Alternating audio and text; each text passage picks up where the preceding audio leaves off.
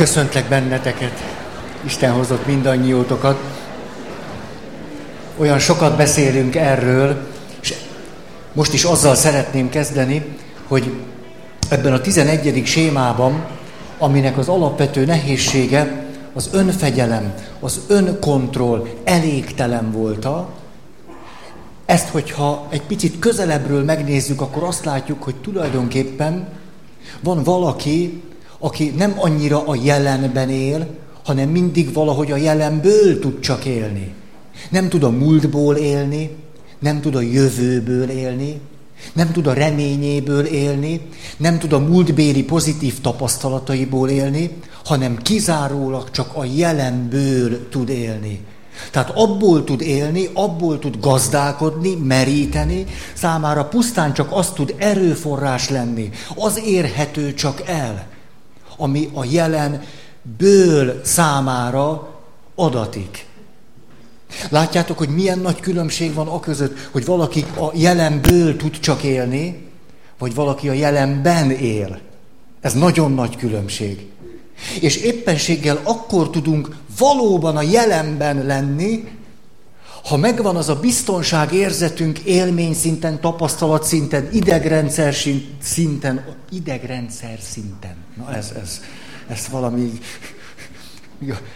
Terézre gondolok ilyenkor, mert ő a nyelvet nagyon tudja. Tehát idegrendszer szinten, vagy agyműködés szinten, meg és a többi szinten, akkor tudok a jelenben lenni. Ha megvan az a biztonságos talajom, és ugye annak idebent is megvan a maga forgatókönyve, hogy éppenséggel átadhatom magamat a jelenben annak, ami van, mert az nem uralkodik el rajtam, mert nem zuhanok bele, mint valami tölcsérbe, éppenséggel merhetek és tudok a jelenben lenni, megengedhetem magamnak, még akkor is például, hogy ha az egy fájdalom vagy félelem, emlékeztek a síelős történetre, megengedhetem a fájdalmat, mert tudom, hogy valaki már elment segítségért, ez a múlt, és mert van bennem a jövőnek egy elővételezett reménye, hogy és majd akkor fog jönni a segítséggel, és segítenek rajtam.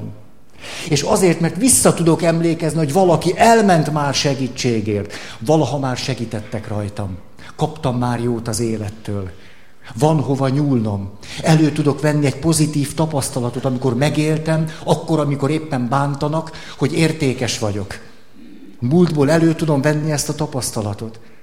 Akkor ez azt jelenti, hogy tudom használni a múltat, tudom használni a jövőt, ezért megengedhetem éppenséggel, hogy a jelenben átéljek valamit. Valami olyasmit, amit nem engedhetnék meg, ha csak ez van.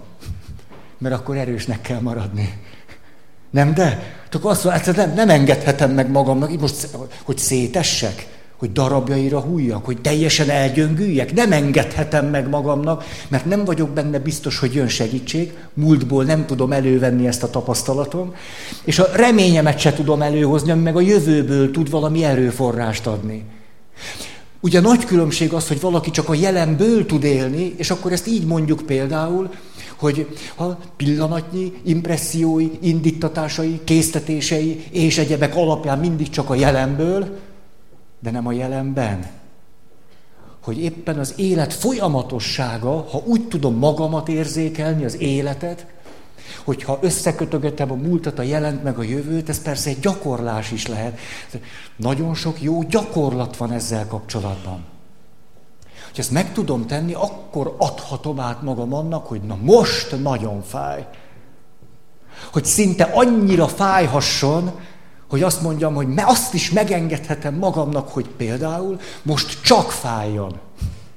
Hogy még, még az se kelljen, hogy, a, hogy, a, hogy szabad legyen, mert hogy valami többlet realitást tart engem, megélni azt, hogy annyira is ki szabad esnem a realitásból, hogy valami most nekem csak fáj, és nincs benne semmi jó. De akkor azt is megengedhetem, hogy valami csak jó legyen valamikor. Csak jó, csak, csak, csak.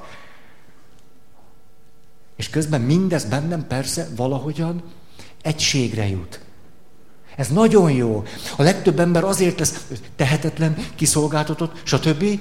Mert például nem engedi meg, hogy egy benne lévő feszültség, dilemma paradoxon, vagy ellentét, vagy ellentmondás valamelyik részét meg tudja élni.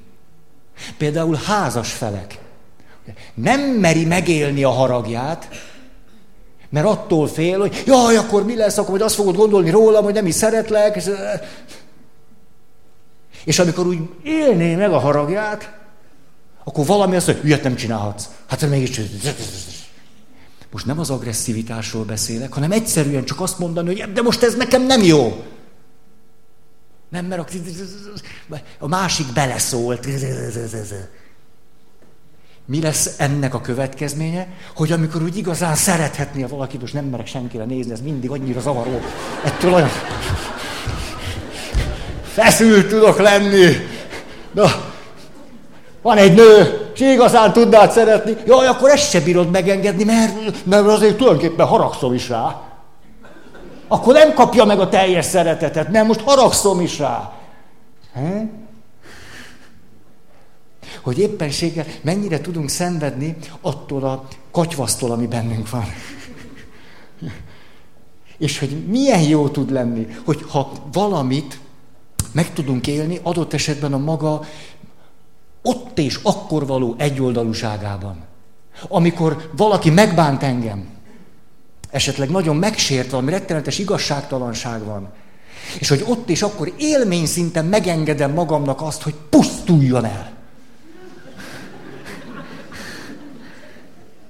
És mert, egy, mert folyamatosságban látom az életet, folyamatosságban vagyok én magam, megvan egy biztos talajom arra, hogy éppen azért engedhetem ezt meg magamnak, mert tudom, hogy két perc múlva mást fogok érezni. És éppenséggel annak, hogy mást is tudjak érezni, az egyik kulcsa, hogy most ezt érzem. Mert minél inkább egy egészséges ember megél valami szélsőséget, annál biztosabb lehet benne, hogy jön a másik oldal is. Hát ez lehetetlen, hogy, hogy a gyűlölet valakinál úgy, úgy hosszan ott, ott lakozzék. Jaj, tehát éppen ez a folyamatosság, folyamatban levés segít nekem ahhoz, hogy a jelenben legyek, és ne csak a jelenből tudjak mindig lenni. Mert akkor vagy az történik, hogy valóban gátlástalan leszek, ugye átlépem a határokat, tik-tik-tik-tik, vagy az történik, hogy ha van valami, például ehhez kapcsolódik bennem valami morális érzék, vagy az emberi kapcsolatoknak valamiféle tisztelete, akkor pedig beszorulok. Mert egy pillanatban nem tudok mindent egyszerre megélni. Oké okay, ez? Vagy érted? Nem tudom, hogy ez jó-e nektek, hogy ezt most elmondtam. Te tényleg sincs. Mert tulajdonképpen ez most bevezető, csak hogy, hogy azért kezdtem el most ilyeneket mondani, egyrészt, mert múltkor azt mondtátok, hogy olyan szétszórt voltam. Lehet, hogy én mondtam, ezt nem tudom. Látjátok, hogy szétszórt voltam. Azt sem tudom, ki mondta. De ahogy készültem, ugye minden nap egy picit megy bennem a kedd. És aztán kedden meg nagyon megy a kedd.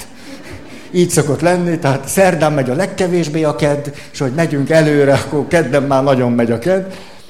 És akár hányszor elővettem egyik könyv, másik könyv, látjátok, nem hoztam egy könyvet se, harmadik könyv, negyedik könyv, na, nézek valamit, most hozzáolvasok, most még hozzáteszek még valami, a kis szépirodalmi, tüdüdüm. Valami azt mondta, hogy állj már le. Hogy hagyd ezt abba. Hogy nyugodj már le hogy pont azt csinálod, amiről beszélsz. Hogy, hogy állj már meg, és akkor eszembe jutott, mindig szoktam az elmondani, na most ismétlünk, és akkor nem, ismétlünk. Ismételni akar a, nem tudom, a tanárnő, hogyha nem készült, akkor akar ismételni. De, és ha nagyon nem készült, akkor meg dolgozat van. Látjátok, én milyen nehéz helyzetben vagyok. Én csak az ismétlésig tudok elvergődni. De az volt bennem, hogy de ez nem ismétlés, emberek. Nem ismétlés, hanem hogy leülünk, a gyerek fölfedezi a szobába azt a három tárgyat, ami még ott marad. És hogy az nem ismétlés, hogy én megint játszok a matchbox-szal, hogy egy picit fölfedezek valamit, hogy máshonnan is megnézem, hogy elmélyültebben megnézem, hogy ráérősebben, hogy figyelmesebben, hogy több felől, hogy magasabbról, hogy rá is nézek, meg nagyon kézbe is veszem, az nem ismétlés. Jó, gyerekként játszunk. Emlékszem, de szerettem a matchboxokat. Talán annak, hogy apukám pilóta volt, az egyetlen egészen nyilvánvalóan kézzelfogható eredmény a matchbox gyűjteményem volt, és hogy, és hogy voltak nagyon jól suhanó matchboxok, voltak kevésbé jól suhanók, de azokat másért szerettem. El akartak kanyarodni. Az enyém nem. Azok igazi matchboxok voltak. Ha megfordítottam őket, rá volt írva, azokat Angliából hozta apukám, az nem kanyarodott sehova. Mert az én apukám nem akármit hoz nekem. Tényleg, ezek nem kanyar. Akkor, ha lejtetted, és görbült a kereke. De egy jó matchbox sokat bír. Szóval az jutott eszembe, hogy gyerekkoromban játszok, hogy hát kívülről ismertem a matchboxokat. És mégis milyen jó volt megint elővenni. És átélni azt, hogy na, hát ez így van, ez így. És az emberi kapcsolatokban is, hogy nem... Hmm. Hát persze, hogy a feleségem már 40 éve nézem.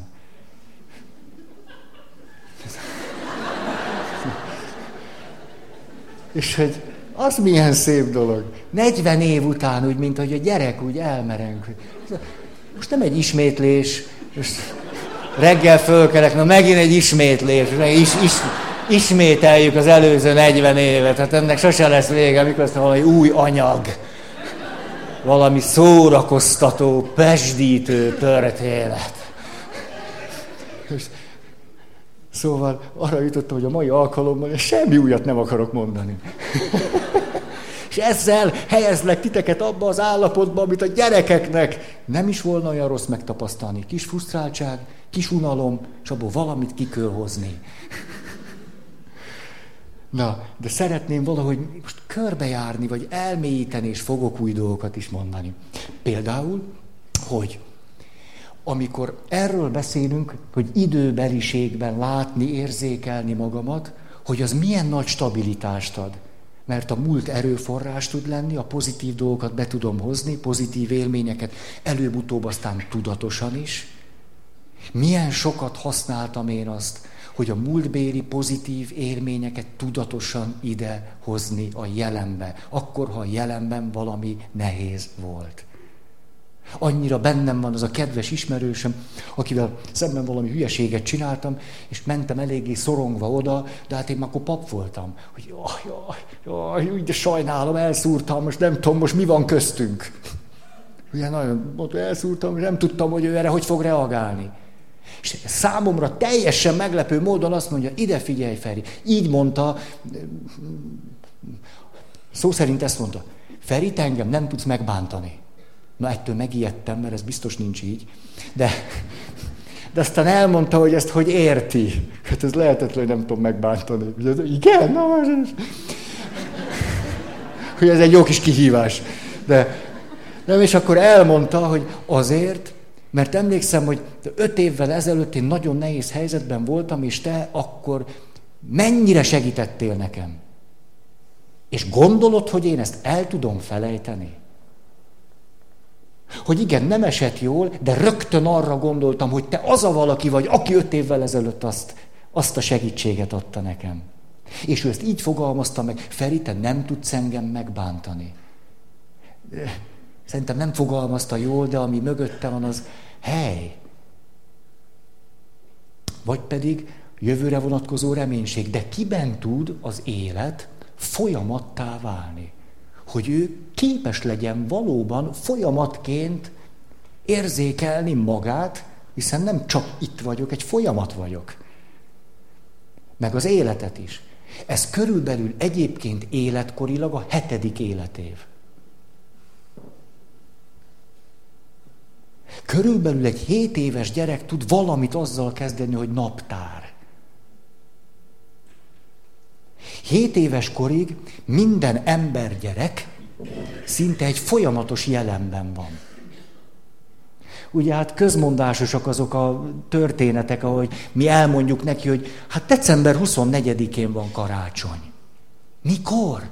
Hát 24-én. Igen, az holnap van.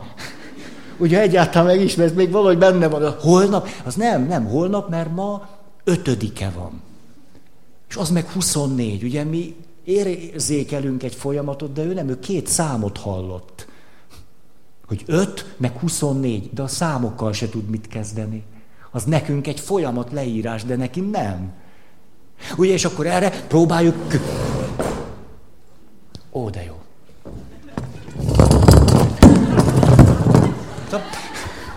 Csak hogy nektek is meglegyen, ne csak én hajam. Legyen egy közös élményvilágunk. Hogy akkor próbáljuk test közelbe hozni.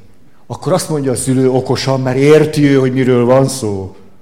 Azt mondja, 19-et kell aludni.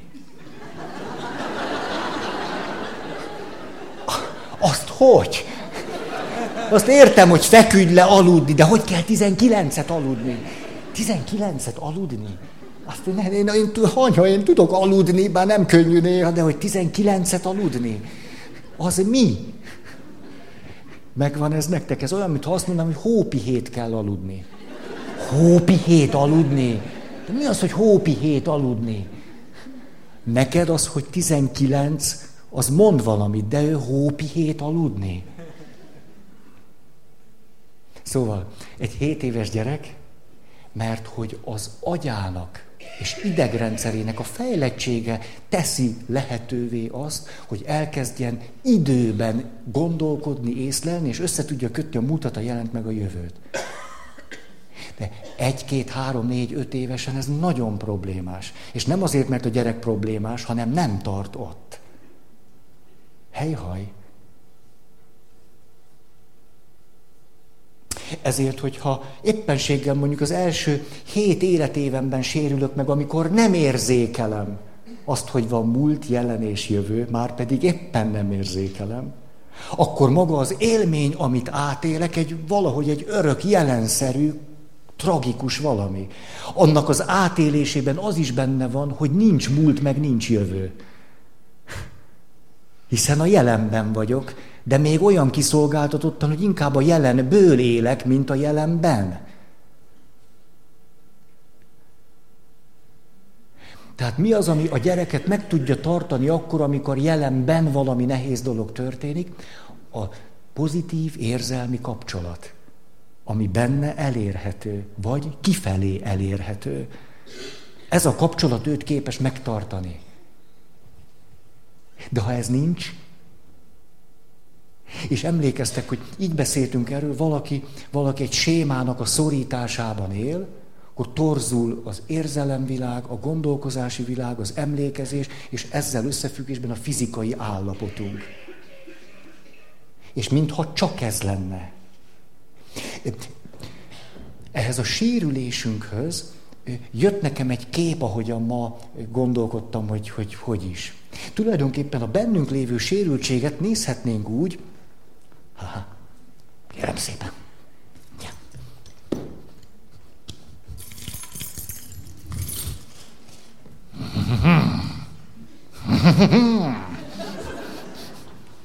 Mint egy hatalmas tölcsért. Képzeljük el ezt tölcsérnek. Tölcsér? Ez a, melyik út megyen itt Budára? Hé, paraszt! Na szó, azt mondja, hogy képzeljük el a sérülésünket egy tölcsérnek. Ha valakinek kicsi a sérülése, az ilyen. Nem tudom, hogy ez milyen. Hm, jó, lába is van a sérülésnek. Ez azt jelenti, hogy... Mi történt veletek? Baj van?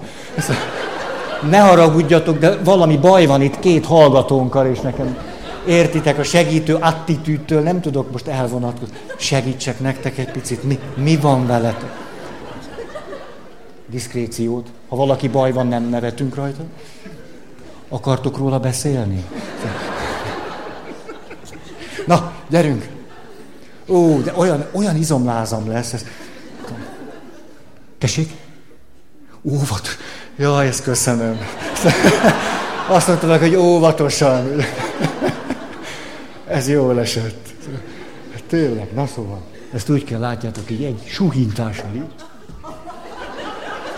Ó! Na szóval. Jó. Tehát, ez, majd egy valak, három ember följött megnézni, hogy milyen nehéz, akkor röhögjetek. Na. Hogy sérülésünk olyan, hogy kisebb-nagyobb sérüléseink vannak, és hogyha azzal kapcsolódunk a világhoz, nyilván nem csak sérült részünk van, hanem, hanem egészséges. Te, neked ez be fog vésődni szerintem. Ez. Nem tudom elmondani. Ez egy, ez egy örök élményé válik. És, de ez jó, mert ha érzelmekkel együtt történik az információ átadás, az maradandó. Azt tudod. Rendben vagyunk? Mehet? Szóval... Én csak mondtam, hát ez nem lehet. Oh! De Gábor, gyere, fog már meg, nézd meg, milyen nehéz. De ne! Azt mondtad, hogy én vigyázzak. Mert...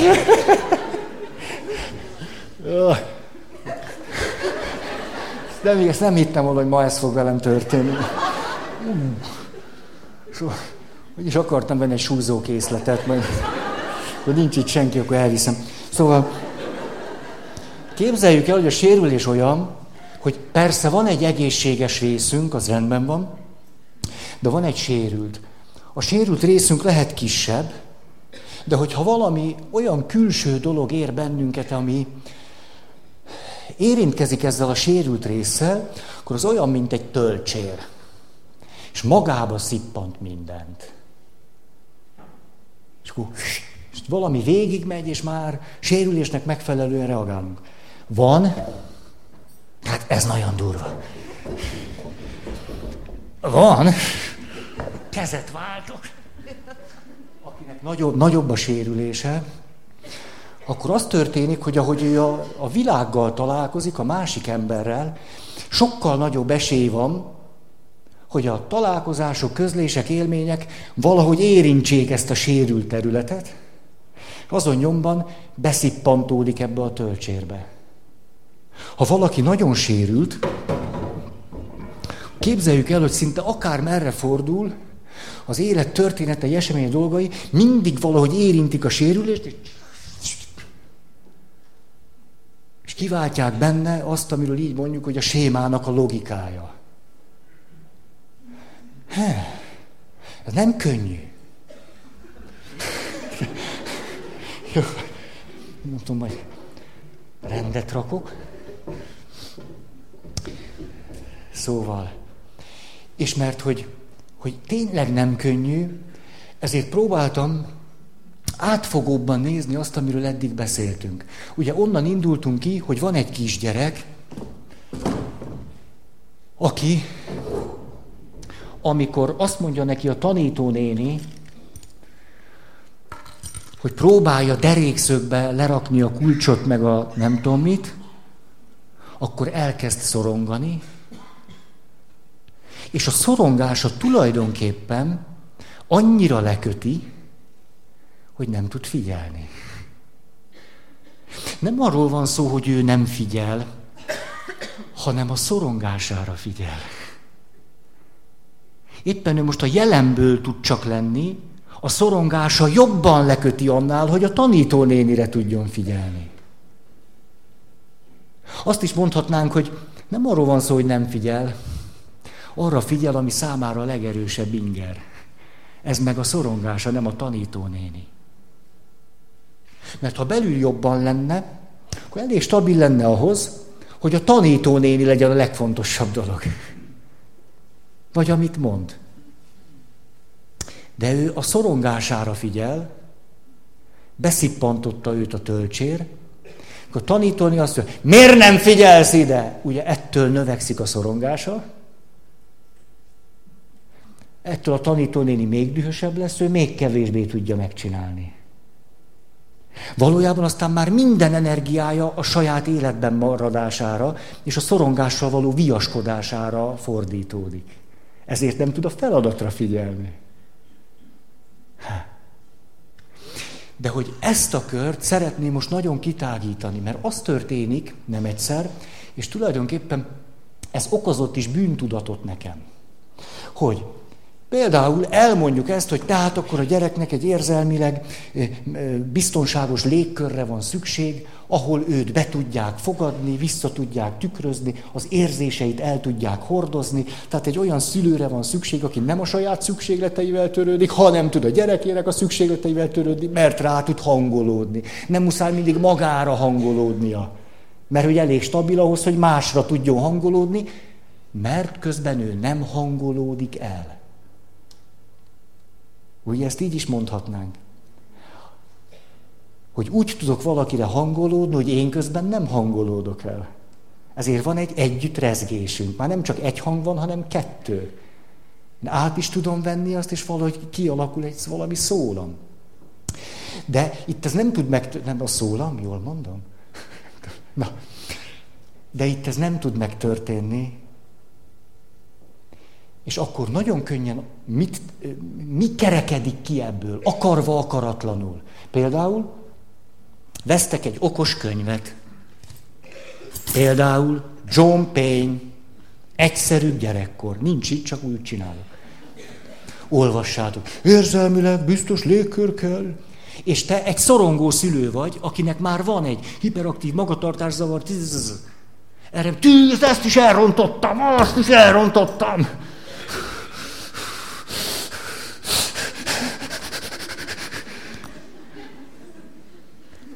Még nehezebb lesz a helyzeted, ha a fejeddel belátod, hogy amit olvasol, az igaz. Akkor vagy a legnagyobb bajban. Mert akkor lesz a legnagyobb távolság a között, amit képes vagy megtenni, meg amit jónak tartasz. Ettől a szülő még szorongóbb lesz, ami miatt a gyerek még szorongóbb lesz. Tehát, ha bárki elolvas egy okos könyvet, aki nincsen eléggé stabil állapotban, nagyon könnyen nem az történik, hogy jó, rájött, hogy mit kell csinálni, majd hazamegy, és attól kezdve úgy csinálja. Aha. Elolvassa, hogy mit kéne csinálni, ez hú, de igaz, hú, de igaz, és még rosszabbul lesz, mint volt, még jobban szorong, ezért még kevésbé tud a gyerekére hangolódni, mire a gyereke még nagyobb zavarokat mutat. Ha-ha. Most ezt a kört kiterjeszthetjük a pedagógusra is. Ugye akkor szídjuk a pedagógust, hogy hogy tanít. Akkor a pedagógus még nagyobb szorongással tanít, emiatt még kevésbé tud a gyerekre hangolódni, akivel még több probléma lesz. És ezt elkezdhetjük keresztül kasul csinálni. Tehát a szülő szídja a gyereket, a szülő szídja a pedagógust, a pedagógus szídja a szülőt, a pedagógus szídja a gyereket. Ha nagyobb a gyerek, a gyerek szídja a pedagógust. A szülő vagy együtt szídja a gyerekkel a pedagógust, vagy a szülő a pedagógussal szídja együtt a gyereket. Nem így szokott lenni? Pontosan ez történik. És tulajdonképpen minden pont a másik irányba megy, mint amilyen irányba kéne menni, mert valaki még nagyobb szorongással fog élni ebben a rendszerben, aki éppen a bűnbak. Akire éppen azt mondjuk, hogy amiatt van a gyereknek a zavara, a szülőnek a nehézsége, a pedagógusnak a nehézsége, mert te ilyen vagy, ő még jobban szorong, még kevésbé tud ráhangolódni szülő a gyerekre, pedagógus a gyerekre és a szülőre, emiatt a zavar még nagyobb lesz. Most ebbe a rendszerbe szívesen behelyezhetjük a segítőt is. Mert akkor létrehoztuk a segítőrendszert, hogy ezt az egész zavarodott rendszert valahogy karban tartsuk. És Magyarországon mit gondoltok a segítők, milyen tempóban élnek? Ugye sac per kb, ahogy a magyar mondja. Akihez analízise jártam, komplex jungi analízisre, egy olyan ember volt, elmúlt már akkor 60 éves. Ugye formálisan vagy formaian már nyugdíjba ment. Azt mondta, hat klienset fogadok egy héten. Egy héten. Szóval három nap dolgozom, két, két, két kliens.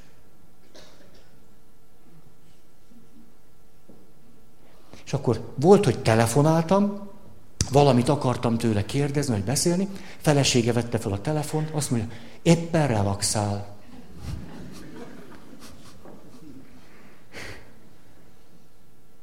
Hát ha valaki úgy él segítőként, hogy van hat kliense egy héten, és ő magát karban tartja, akkor a kliens valószínűleg gondolhatja azt, hogy a segítő rá fog tudni hangolódni. De Magyarországon hogy van, vannak, vagytok ti segítők? Péter. Biztos tudnál erről beszélni. Nem akarsz. Nem akarsz. Hány gyerek egy héten? Kb. Most már kevesebb.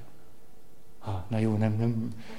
Szóval, na, tehát akkor azt várjuk a segítőtől, hogy hangolódjon a szülőre meg a gyerekre, a pedagógustól, hogy hangolódjon a szülőre meg a gyerekre, a szülőre, hogy hangolódjon a gyerekre meg a pedagógusra. És tulajdonképpen mindenki ugyanaz alatt a nyomás alatt él. Hát most akkor mitől működne jobban a rendszer? Mert hogy az derült ki, hogy nem okosságoktól leszünk jobban. Néha kell egy-egy világos mondat, ez egész biztos. Néha hú, de nagy kapaszkodó tud lenni. Ahogy ezt szoktam nektek mondani, a kedves ismerősöm a legjobb dolog, ami évek óta történt, hogy az orvos azt mondta, hogy B-típusú depresszióm van. Azt mondta, ez volt a legjobb hír, amit hallottam. B-típusú, hát megvan akkor, ez az. Tehát, hogy nem nem csoda, hogy akkor van bennünk az a működésmód, hogy inkább egymásra mutogatunk. Ugye, és az, azt gondoljuk, hogy valakinek már végre az orrára kéne koppintani, hogy végre dolgozzon rendesebben. A szülő legyen jobb szülő, a pedagógus jobb pedagógus, a segítő jobb segítő, a gyerek meg tökéletes legyen. És hogy nem így, nem így.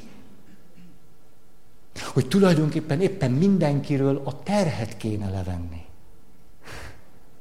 És milyen nagy dolog lenne, ha abban tudnánk segíteni, hogy mindenki maga a, azt a terhet, ami ebből a nagyon stressz nyomás alatt lévő világból rajta van, abból lehetőség szerint minél többet tudjon elég szabadon letenni.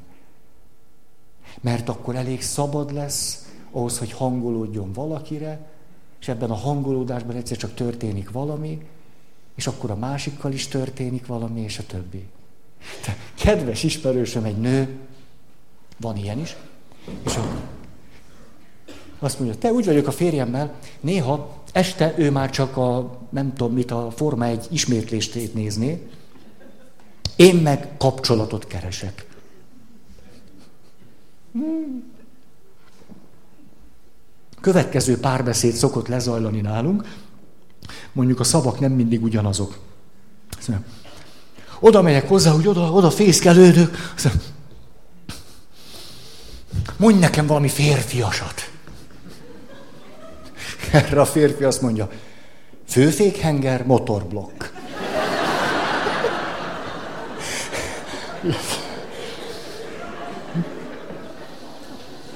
Most csinálhatnánk, melyik nőt elégíti ki ez a válasz, hogy tenné fel a kezét neked lesz sok kérőd, és a, és a nő tovább próbálkozik, hogy a férfi ráhangolódik, azt de nem, akkor jó, rosszul mondtam, rendben van. De akkor ne olyat mondjál, amit egy férfi szokott mondani. Olyat mondja, amit egy férfi mond egy nőnek. Menj ki a konyhába.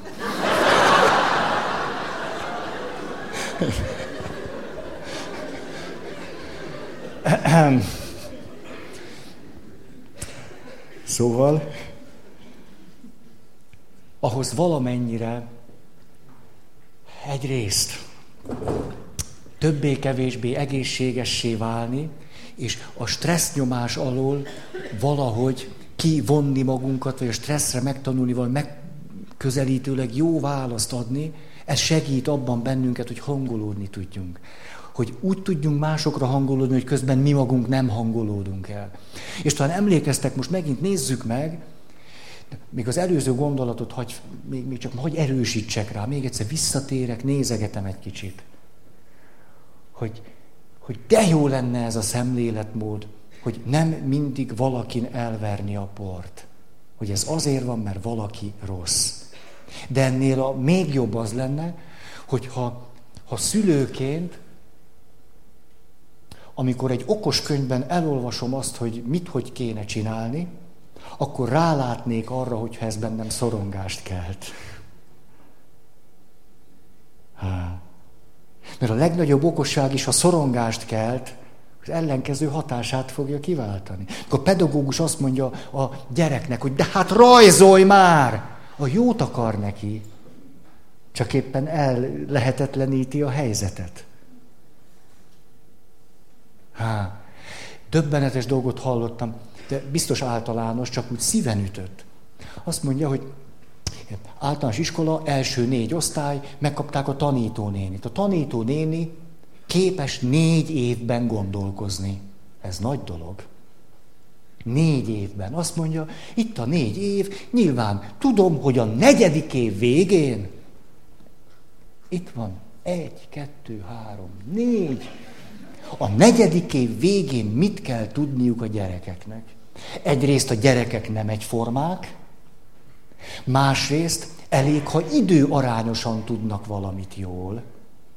Az nem úgy van, hogy az első évben mindennek az egy negyedét kell tudni, a második évben a két negyedét, hanem, hogyha kialakítjuk azt az érzelmileg biztonságos légkört, ha alkalmazkodunk ahhoz, hogy vannak, akiknek egyáltalán iskolába menni is nagy stressz, nem hogy ott még valamit csinálni. Akkor éppenséggel azt a közeget alapozzuk meg, hogy a negyedik év végén fogja tudni azt, amit negyedik év végén érdemes tudni. Mi történt ebben az iskolában? Lehet tippelni. Tényleg most megállok egy kicsit. Nem muszáj, hogy mondjátok, elég, ha tudjátok.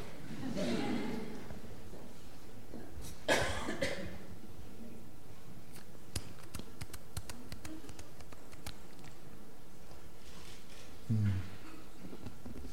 Az történt, hogy a szülők nagy csapatban bementek az igazgatóhoz, és azt mondták, hogy aggódnak a gyerekeik előmenetele miatt. Mert most már mindjárt vége az elsőnek, és még se ezt nem tudják, se azt. És ezt körülbelül úgy kommunikálták az igazgató felé, hogy a legnagyobb teher most rajtuk az, hogy hogy fognak a gyerekek így bejutni az egyetemre. Nem hülyéskedek ezzel, mert így volt. Ugye ez, ez a jelenség. És mi lett a következménye? A pedagógust kirúgták. Mert nem haladtak a gyerekek.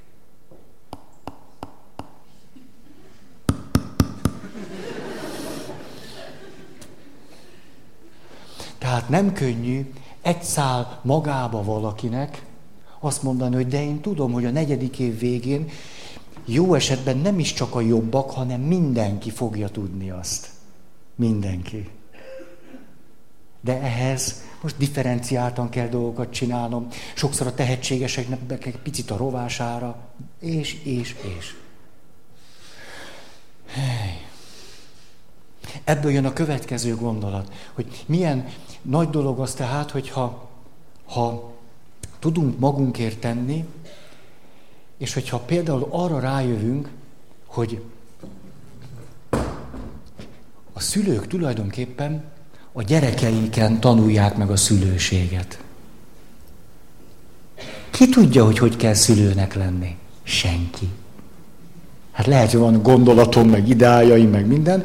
Akkor ott a pici, akkor elkezdek rajta gyakorolni.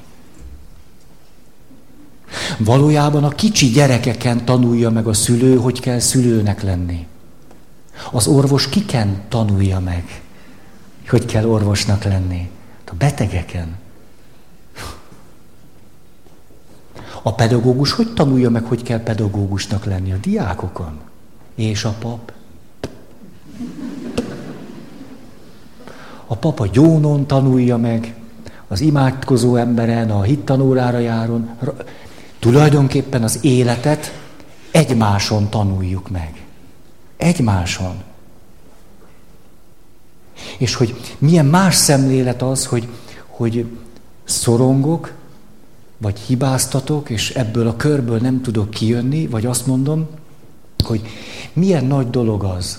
És ez az életnek valamiféle logikája, hogy az életet nem is lehet megtanulni kizárólag csak egymáson. Hogy akarva, akaratlanul magunkat odaadjuk a másiknak, hogy tanuld meg az életet általam. De nem azáltal, hogy mondok neked valamit, vagy tanítalak, hanem magamat odaadom, hogy rajtam keresztül tanulhassd az életet. A gyerek odaadja magát, hogy a szülő szülő lehessen. És ebből törvényszerűen persze, hogy sérülések fognak fakadni. De hogy ez nem is lehet másképpen. Nem lehet másképpen. Hogy ezért lehet bennünk egy óriási tisztelet mások iránt, meg magunk iránt. Ezt úgy is mondhatnám, hogy ha valaki tud az életből tanulni, az azt jelenti, hogy az élet tapasztalataiból tud építkezni, és abból valamennyi életbölcsesség származik. Most egy olyan világban élünk, keresztül kasul lehet mindenhova menni. Ugye így van élhettek itt, ott és amott, ma ezt már nagyon ezt gyakoroljuk is. Öt év itt, hét év volt, itt a suli, ott a suli, ott egy munka, ott egy tidig, tidig, didig. És azt veszem észre, hogy akiknek ez a belső folyamatossága nincsen kidolgozva, vagyis az életből nem tudnak tanulni, ő náluk nem az történik, hogy valamit építenek ebből a bővebb élettapasztalatból, ami adatot, hanem csak az történik, hogy nagyobb lesz a kupac. És annyira bennem van egy pap, együtt voltunk egy képzésem. Egy hét képzés. Írországból, vagy Hollandiából, vagy nem is tudom, honnan jöttek a képzőink. És egy hét után azt mondta, záró kör, hogy na, most mindenki valahogy egy, egy szimbólum formájában mondja el, hogy, hogy mi történt vele a héten. És akkor ezt csinálta, ezt egyszer már mutattam nektek, fogta a dolgokat, így kipakolgatta, így. Azt mondja, hogy mi történt velem? Hát az történt, hogy rájöttem, hogy itt vagyok 60 valahány éves pap, összehordtam rengeteg mindent, és nem építettem belőle semmit.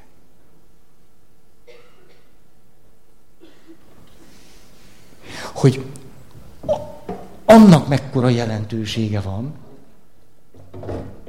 ha egy folyamatba és összefüggésbe tudjuk rendezni az élettapasztalatainkat, akkor lesz belőle életbölcsesség. És hogy ennek talán része lehet az, hogy nem a pillanatból élünk, hey, és például, hogy abba hagyjuk mások bántását, hát ha tudjuk. hát ha nem tudjuk, akkor nem hagyjuk abba. De ha tudjuk. És hogy inkább egy, egy tisztelet, hogy na hát, hogy hány és hány ember adta oda magát nekem, hogy én megtanuljam, hogy milyen szülőnek lenni, pedagógusnak lenni, papnak lenni, meg embernek. Ez az, hát, hogy mikor ott leszek a mennyországba, sokaknak lesz mit megköszönnem. Na, mennyi az idő? Jaj, és látját, hogy nem találok semmit.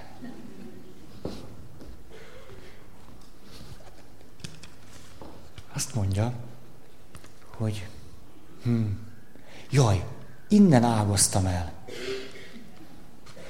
Hogy emlékeztek, arról beszéltünk, hogy a tehetség és a zavar, a tehetség kibontakoztatása és a zavar elmélyülése között a különbség a környezetben van a gyereknél.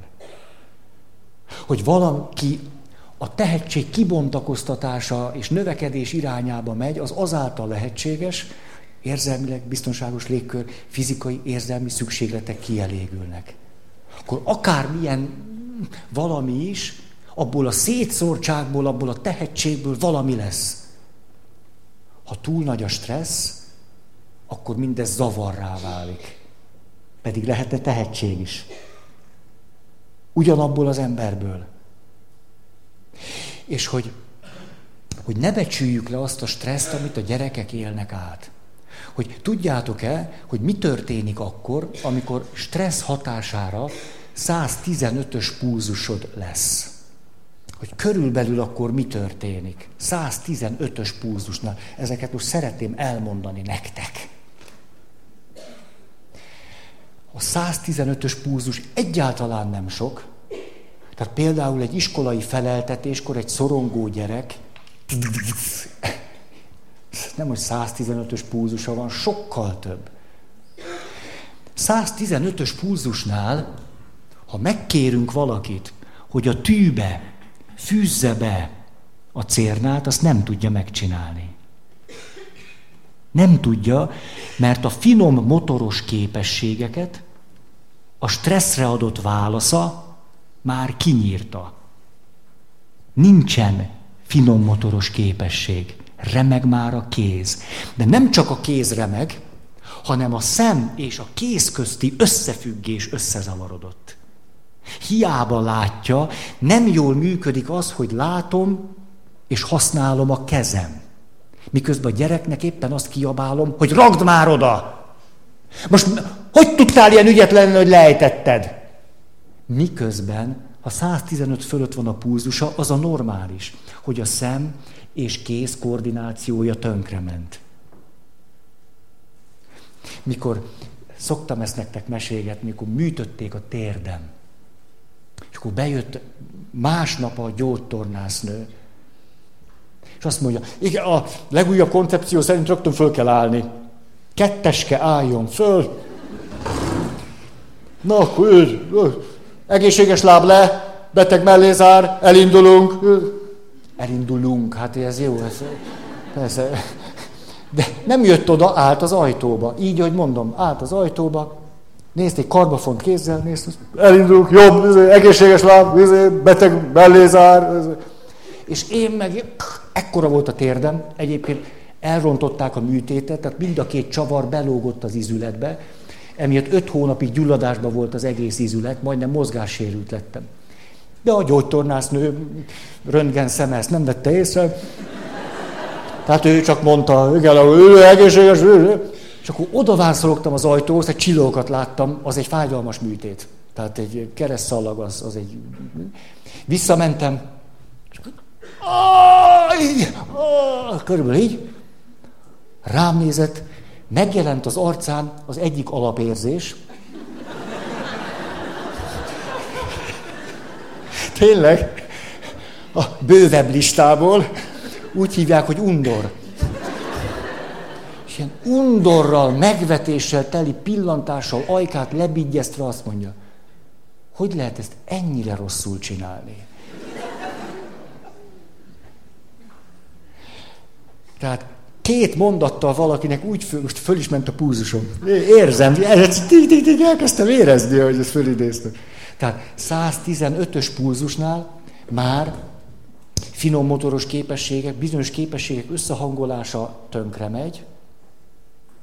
Tehát éppenséggel, hogyan kiabálok a gyerekkel, hogy csináljon meg valamit, tulajdonképpen olyasmit kérek tőle, amit stresszmentes állapotban meg tudna csinálni, de ebben az állapotban az a normális, hogy nem tudja megcsinálni. És ez még csak 115. 145-ös pulzusnál már a mozgás koordinációm is elment Honoluluba. Tehát amikor gyereknek azt mondjuk, hogy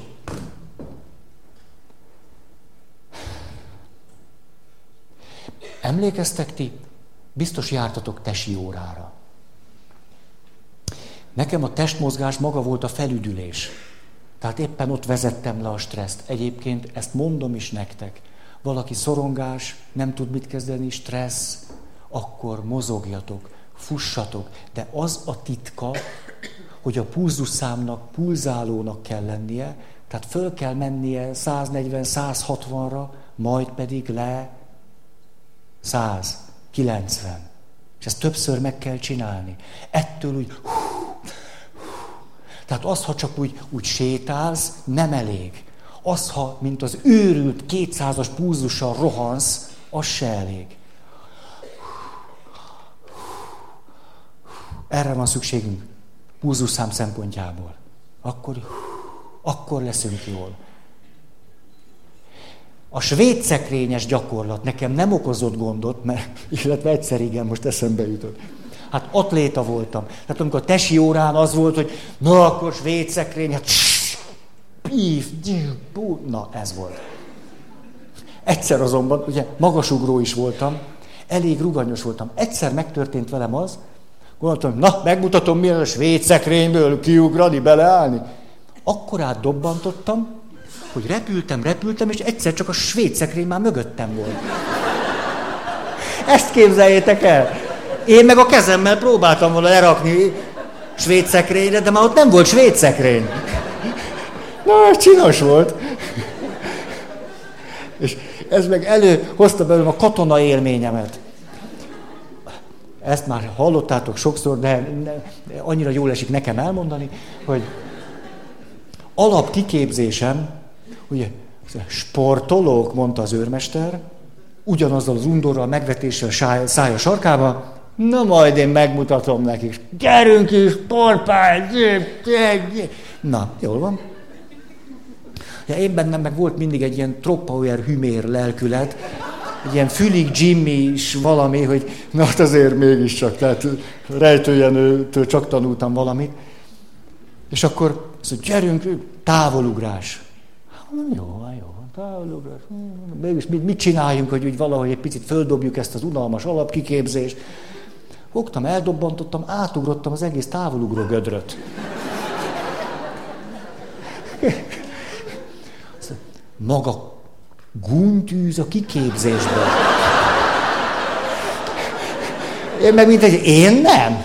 Azt mondtam, ugorjak, én, én így tudok. De nem volt egy nagy kunst, mert volt három méteres volt a gödör, és két méterre előtte volt a... Hát nem rám méretezték. Hát... Jó van, akkor valahogy elkotródtunk onnan. Azt gyakorló gránáttal kellett hajítani. Ja, hát tíz próbázó is voltam. Tehát nem ijedtem meg a gyakorló gránáttól. Jó, hogy hát fussanak neki, ott, amikor megy a harci helyzet, ott is csak így izé, pöckölgetik a gránátot. Hát jó, jó, jó, Most vitatkozok az őrmesterrel? Jött? Nem vitatkozom. Fogtam, mi? Elsomtam, átment a kerítésem. Képzeljétek el, hogy az őrmester nézte az ívet, és ott nem undor volt, megijedt, az oda rendelt, Pál Honvéd, jelentsen. Mondom, jelentem.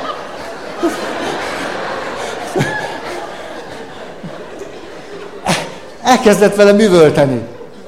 Vegye tudomásul, hogy a gyakorló gránátnak leltári száma van. Honnan tudtam én? Mondta nekem, hogy azt nem mondta, hogy tanulja meg a leltári számát, vagy vigyázzak, azt somjam el, én elsomtam. Én komolyan veszem a kiképzést. Azt... Bezavartak a körletbe. Megijedt, hogy nem tud elszámolni a gyakorló gránáttól. Jó, ezt nem mesélem tovább, mert ilyenkor aztán elindul egy emlékezés cunami, és, a, és meg, megkímélek benneteket. De hol tartottam a pulzusszámnál? És hogy miközben ugye nekem az egy a, a játékosság a tesi óra, és akkor mindig voltak olyan gyerekek, akiknek meg a legrettenetesebb stressz helyzet volt. Én azt akkor gyerekként nem értettem, hanem én is olyan, na, mit, mit nem lehet ezzel megcsinálni?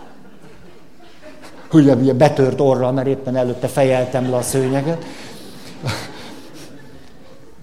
És akkor, ahogy biztos megvan ez az élmény, mert minden osztályban ez megtörténik, hogy neki fut a gyerek, de hogyha van hozzá szemed, már látod, hogy ebből nagy baj lesz. De pontosan lehet látni, ahogy az, az a koordinálatlan mozgás. Tehát lehet látni, hogy ott, ott semmi nincs megcsinálva. Egyetlen tér nem emelkedik, semmi nincs, semmi. És azt mondja, hogy ebből mi lesz? És akkor sok gyerek, és akkor úgy, ugye megvan ez, hogy betoporog. És hogyha a tanár az, ő menni fog, just do it! Ó, hát ha just do it, akkor just do it. Az, és pont tesiből bukjon meg, jó? És akkor neki megy, de látszik, hogy a stressz miatt lement a redőny. Ezt lehet látni, mert ahogy fut le, ebből nagyon nagy baj lesz. És ahogy láttam gyerekeket fölkenődni erre a svéd szekrényre, puf bele, meg ez mit jelent, hogy olyan is van, hogy a mozgásnak egy része megvan. Tehát azt még meg tudja, tehát a, a koordinációból annyira képes figyelni, hogy a kezét még lerakja, az megvan, de onnan nincs tovább a mozgás. 145-ös pulzusnál az összehangolt mozgásoknak annyi. Ha csak nincs az begyakorolva. 175-ös pulzusnál az történik például, hogy már nem látsz jól. Tehát például a 175-ös pulzusnál elkezdődik a csőlátás, de a csőlátáson belül a perifériás látásod megszűnik, de a csőlátáson belül meg az történik, hogy sokszor az előtted lévő tárgyat meg nem látod. Még egy picit följebb megy a pulzuszám, megsüketülsz. Ezt a katonaságnál nagyon jól tudják, mert nem egyszer a katona azért nem hajtja végre a parancsot, mert olyan stressz állapotban van, ha nem volt megfelelő a kiképzése, hogy hiába hangzik el a vezényszó, ő a stressz miatt süket. Nem hallja. A, tulajdonképpen 185 fölött zombik leszünk az akkor el, elment, elment minden. Két helyen van még valamennyi vér. Végtagokba, ugye ez az evolúció bölcsessége, hogy rohanj innen. Vagy védekez, vagy menekülj, vagy valami. Vagy pedig lefagysz, és az agynak is már csak annak a részében van vér, ami az agynak a legősibb, legegyszerűbb része. Ami körülbelül ennyit tud, hogy menekülj vagy harcolj. 115-120-as púzusnál gyakorlatilag az analitikus gondolkozás már nem jön szóba. Tehát mikor kiabál a tanár a gyerekkel, hogy gondold már végig, merre néz a kacsacsőr?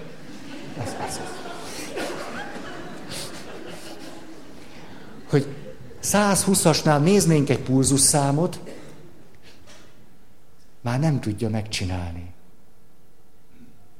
És akkor működik jól, ha nem tudja megcsinálni. Mert akkor a stressznél azt már nem tudjuk. És erre akarnám azt mondani, most, amiről beszéltem, hogy a felnőttek világából nagyon jól ismert. A katonáknál, ha történik egy tisztességes kiképzés, mindezt nagyon jól tudják, és a kiképzés ez alapján megy végbe. De például már a Házas feleket nem tanítják meg erre. Mérnénk egy-egy családi veszekedésnél pulzusszámot. Hm? Vagy mérnénk meg a gyerekek pulzusát vagy vérnyomását, amikor a szülő vagy a pedagógus kiabál vele. Ha? Ha? Ha. Tehát tulajdonképpen miközben mi éppen valamit mondunk, a segítő, a pedagógus, a szülő, aközben nagyon sajátosan nem egyszer lehetetlent várunk.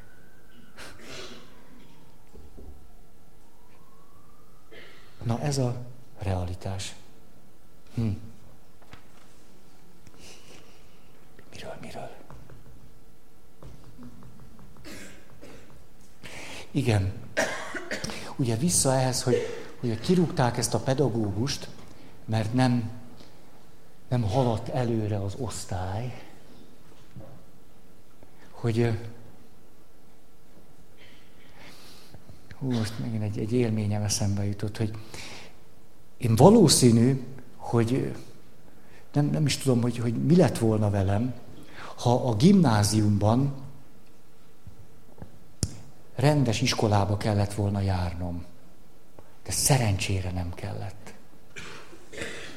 Ez tulajdonképpen magántanuló voltam, és ezért kikerülhettem az iskolának ebből a világából, ami a legnagyobb áldás volt számomra.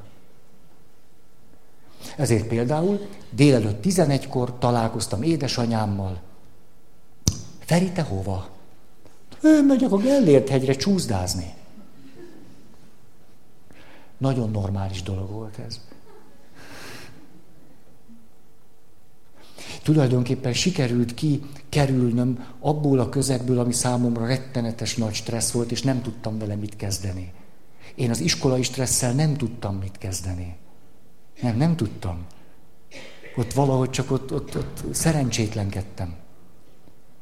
És pont a gimnáziumban, amikor egy nagyon érzékeny időszak volt, megengedték nekem, hogy sportoljak. Szüleim persze aggódtak emiatt, hát mi lesz belőle. Na, akkor szüleim, na, hát jó lesz, hogy edző belőle. Na nem ezt képzeltük, ugye, hanem... De hát, na. Edzőnek lenni nagyszerű dolog. Tjú, de jó lett volna egy jó edzőnek lenni. Az, az egy annyi, csoda dolog. Na. Mm.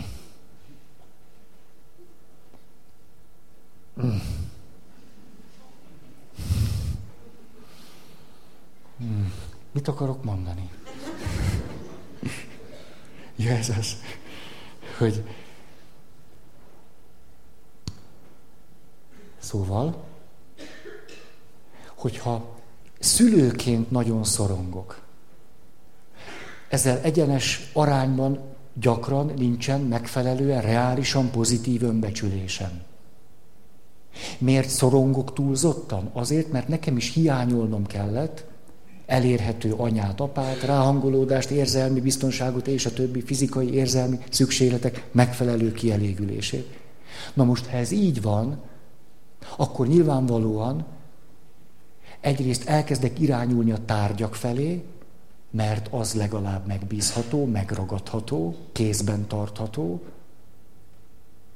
de közben pedig a magam értékességét is elviszem az emberi kapcsolatokból, és elkezdem tárgyakhoz kötni.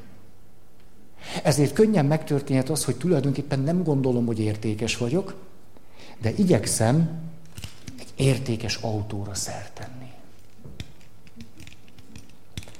Mert már nem egy másik ember szemében tükröződök, hanem egy tárgyon keresztül tükröződök. Ezért, ha ránézek az autóra, ami csak egy tárgy, az autó visszatükröz engem, és azt mondja, na te jó csávó vagy. Ezért elkezdek megpróbálni legalább annyi pénzt keresni, vagy legálisan, vagy illegálisan, hogy olyan tárgyakat vehessek, amiken keresztül visszatükröződöm magam számára, mint értékes valaki. És ezt a kultúra megerősíti. Tehát éppenséggel a kapcsolatokkal szemben a vásárlásnak az értékességét mondja. Hogy vásárolni ez egy nagyon értékes dolog. Értékekhez tudunk jutni a vásárlás révén. És ezért, mert már megtanultuk, hogy a tárgy biztonságosabb, mint a másik ember, a saját önbecsülésünk is már csak abból a külső forrásból táplálkozik, hogy bizonyos tárgyakat birtoklunk. És az benne, azért tudunk ebbe az irányba menni, mert egy tárgyon keresztül tényleg valamicske elérhető abból, hogy én értékes vagyok. Valahogy úgy, mint valami, mint amikor valaki tulajdonképpen nagyon rosszul van az élete, teljesen megoldatlan, de hogy valahogy ezt az egészet elüsse elmegy szórakozni. És amíg szórakozik, egész jól van. Mert hogy az, ami szórakozik, az valamit ad neki érzelmileg is meg eltereli a figyelmét, meg... Hogy akkor elkezdjük a tárgyak felé kiépíteni azt a viszonyt, amit emberek felé építenénk ki, hogyha ránk tudnának hangolódni. De az emberek nem hangolódnak ránk, akkor tárgyakra kezdünk el hangolódni.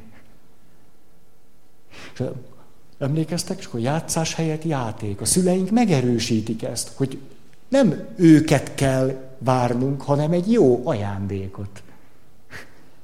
Hogy az igazán tuti az, hogyha megkapom a tárgyat. És akkor az önbecsülésem, ha egyáltalán van valamennyi, tulajdonképpen tárgyakhoz kapcsolódik. Ezért aztán sokat kell dolgoznom. De legalábbis valahogy sok pénzhez kell jutnom. És ez fönn tud tartani egy rendszert, amiben egyáltalán nem vagyok jól. De közben a tárgyakon keresztül megkapok valamicskét, ami miatt én magam is föntartom ezt a rendszert. Csak azt nem értem, miért nem vagyok jól.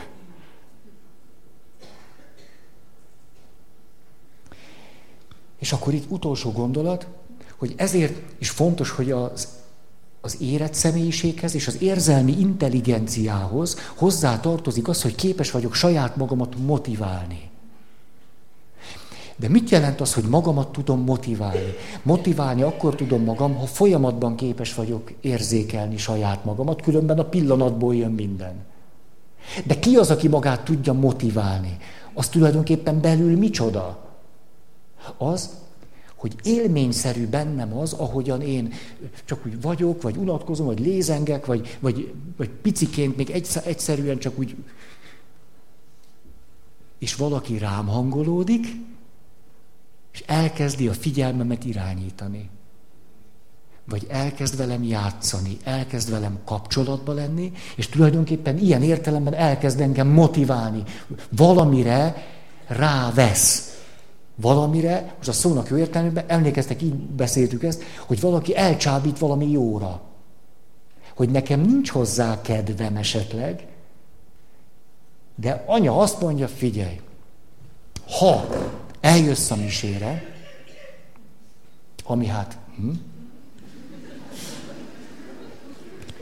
egy gyereknek, akkor utána Agyi. Ez egy motiválás. Most ha, ha ott van egy jó anya-gyerek kapcsolat, akkor fontosabb lesz az anya, mint a fagyi. Akkor magából a kapcsolatból fakad a motiváció. Ha ott már valami zavar van, akkor már csak a fagyiból. És ha még nagyobb a zavar, akkor már a fagyi se kell. Tehát látjátok, hogy ha például egy szülő azt mondja, hogy akkor utána lesz fagyi, ez nem ugyanúgy érinti a gyerekeket.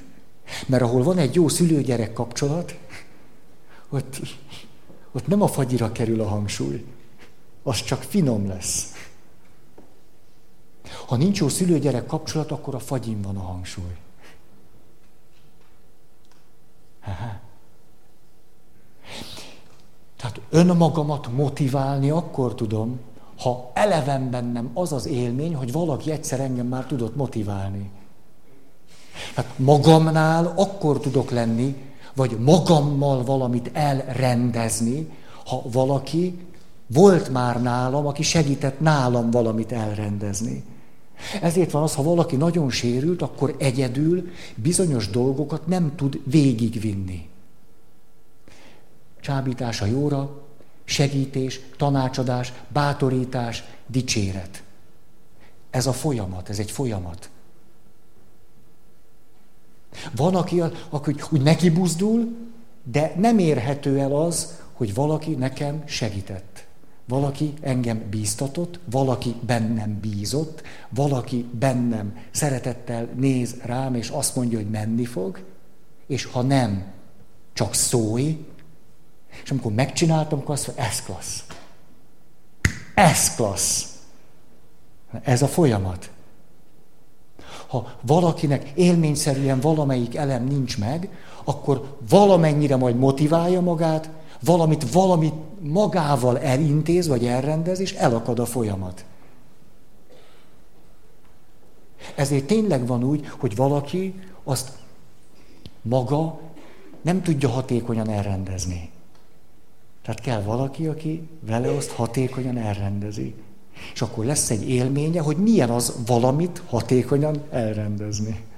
Na de ehhez hangolódásra van szükség. Na, jól van, jól van. Hm.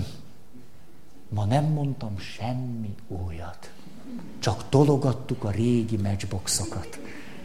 Minden esetre köszönöm a figyelmeteket.